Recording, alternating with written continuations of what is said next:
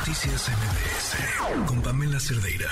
En otros temas, oigan, este dato importantísimo, el día de hoy el INCO presentó información muy importante sobre la participación de las mujeres dentro de las empresas.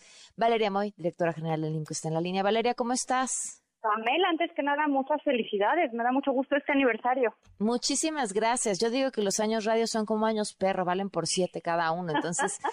pues más, más felicitaciones por siete, entonces. Así es. Muy... y se nos notan en la cara también, ¿eh? Igual que años eso perro. nunca, eso nunca, Pamela. Oye, cuéntanos, Valeria, sobre toda esta información que andaba a conocer. Pues mira, lo que hicimos junto con el IPAD en esta ocasión es un estudio que el INCO ya había hecho en otras ocasiones, que es averiguar qué tanto participan las mujeres, no únicamente en la economía, sino ya dentro de específicamente las empresas. Una pregunta importante es, bueno, ¿y de dónde sacamos la información? Porque te imaginarás que no todas las empresas están muy contentas de soltar la sopa de cómo está el tema de género dentro de las mismas.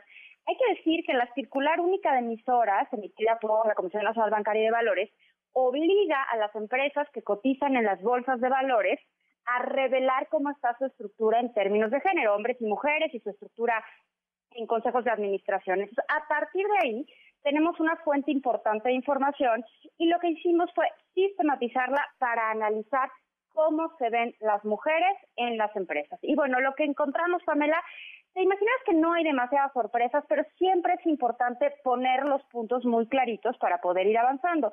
Dentro de todas las empresas, el 36% de la plantilla laboral de las mismas son mujeres. O sea, de, de, las personas que trabajan en las empresas que cotizan en las bolsas mexicanas de valores, es decir, la bolsa típica, la BMB, y la bolsa institucional de valores, la VIVA, el 36% de las personas son mujeres, pero poco a poco lo que vamos viendo es que en la participación de mujeres conforme avanza la jerarquía de la empresa se va haciendo cada vez más chiquita. Entonces vas pasando de subdirectoras a directoras y cada vez se va haciendo una especie de embudo donde cada vez hay menos, menos mujeres y uno me dirá, bueno, también cada vez hay menos hombres.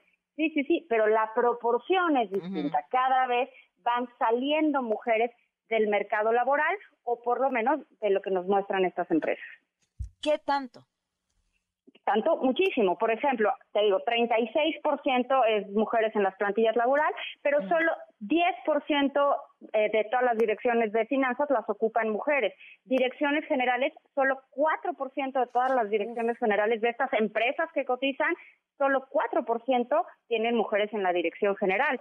Y luego nos metimos también a la parte de los consejos de administración, que al final del día son los órganos rectores más importantes de gobierno corporativo de las empresas y solo 11% de los asientos de los consejos de administración los ocupan las mujeres. ¿Ha ido mejorando un poquitito? Sí, un poquitito. Hace poco era 10%, ahora es 11%. Esa es la buena noticia, pero de cualquier manera, pues todavía nos falta un montón de camino por andar. Oye, a ver, ¿cuántas personas hay en promedio en un consejo de administración? Depende muchísimo de las empresas, pero podríamos estar hablando de 10, 12 personas. Hay consejos más grandes, hay consejos más chiquitos, evidentemente, pero alrededor de 12, 11 personas. O sea, habría 1.1 máximo dos personas, dos mujeres en estos consejos. totalmente. Entonces sí vemos que claramente, pues no solo estamos lejos, estamos lejos de la paridad, pero además estamos lejos de otros países similares. Por supuesto, estamos lejos de la participación que ocupan las mujeres en los países miembros de la OECD. Entonces, sí estamos viendo rezagos, no únicamente en, el, en la subida salarial, en la subida de los puestos en las empresas, sino también en la representación de las mujeres en los consejos de administración. Y uno diría, bueno, qué necias las mujeres que quieren que se les pongan todos lados. Bueno, me parece de entrada un tema normal, natural, justicia social mínima, básica, pero además hay un tema de rendimientos. Las mujeres, pues al final del día somos clientas y consumidoras, Pamela. Entonces, si tú tienes mujeres en tu consejo de administración, tienes una mejor muestra del mercado al que estás atendiendo. Tienes también una mejor muestra y una mejor evaluación de los riesgos a los que te enfrentas, porque está comprobadísimo que la visión sobre la toma de riesgos es distinta, la de los hombres, a la de las mujeres. Entonces, siempre es importante este complemento, esta complementariedad en los puntos de vista que hacen que al final del día, pues un consejo opere mejor y por supuesto una empresa opere mejor. Bueno, además hay resultados que sí miren que las mujeres que tienen más, es justo el punto. Eh, más empresas con más mujeres en los consejos de administración terminan siendo más rentables. ese es justo el punto. Entonces sí, hay un tema evidentemente de paridad, de justicia social, de equidad y demás, pero les conviene. hay un tema de rendimiento, les conviene. Sí, sí, sí, claro, es impactante. ¿Dónde podemos consultar todos estos datos, Valeria?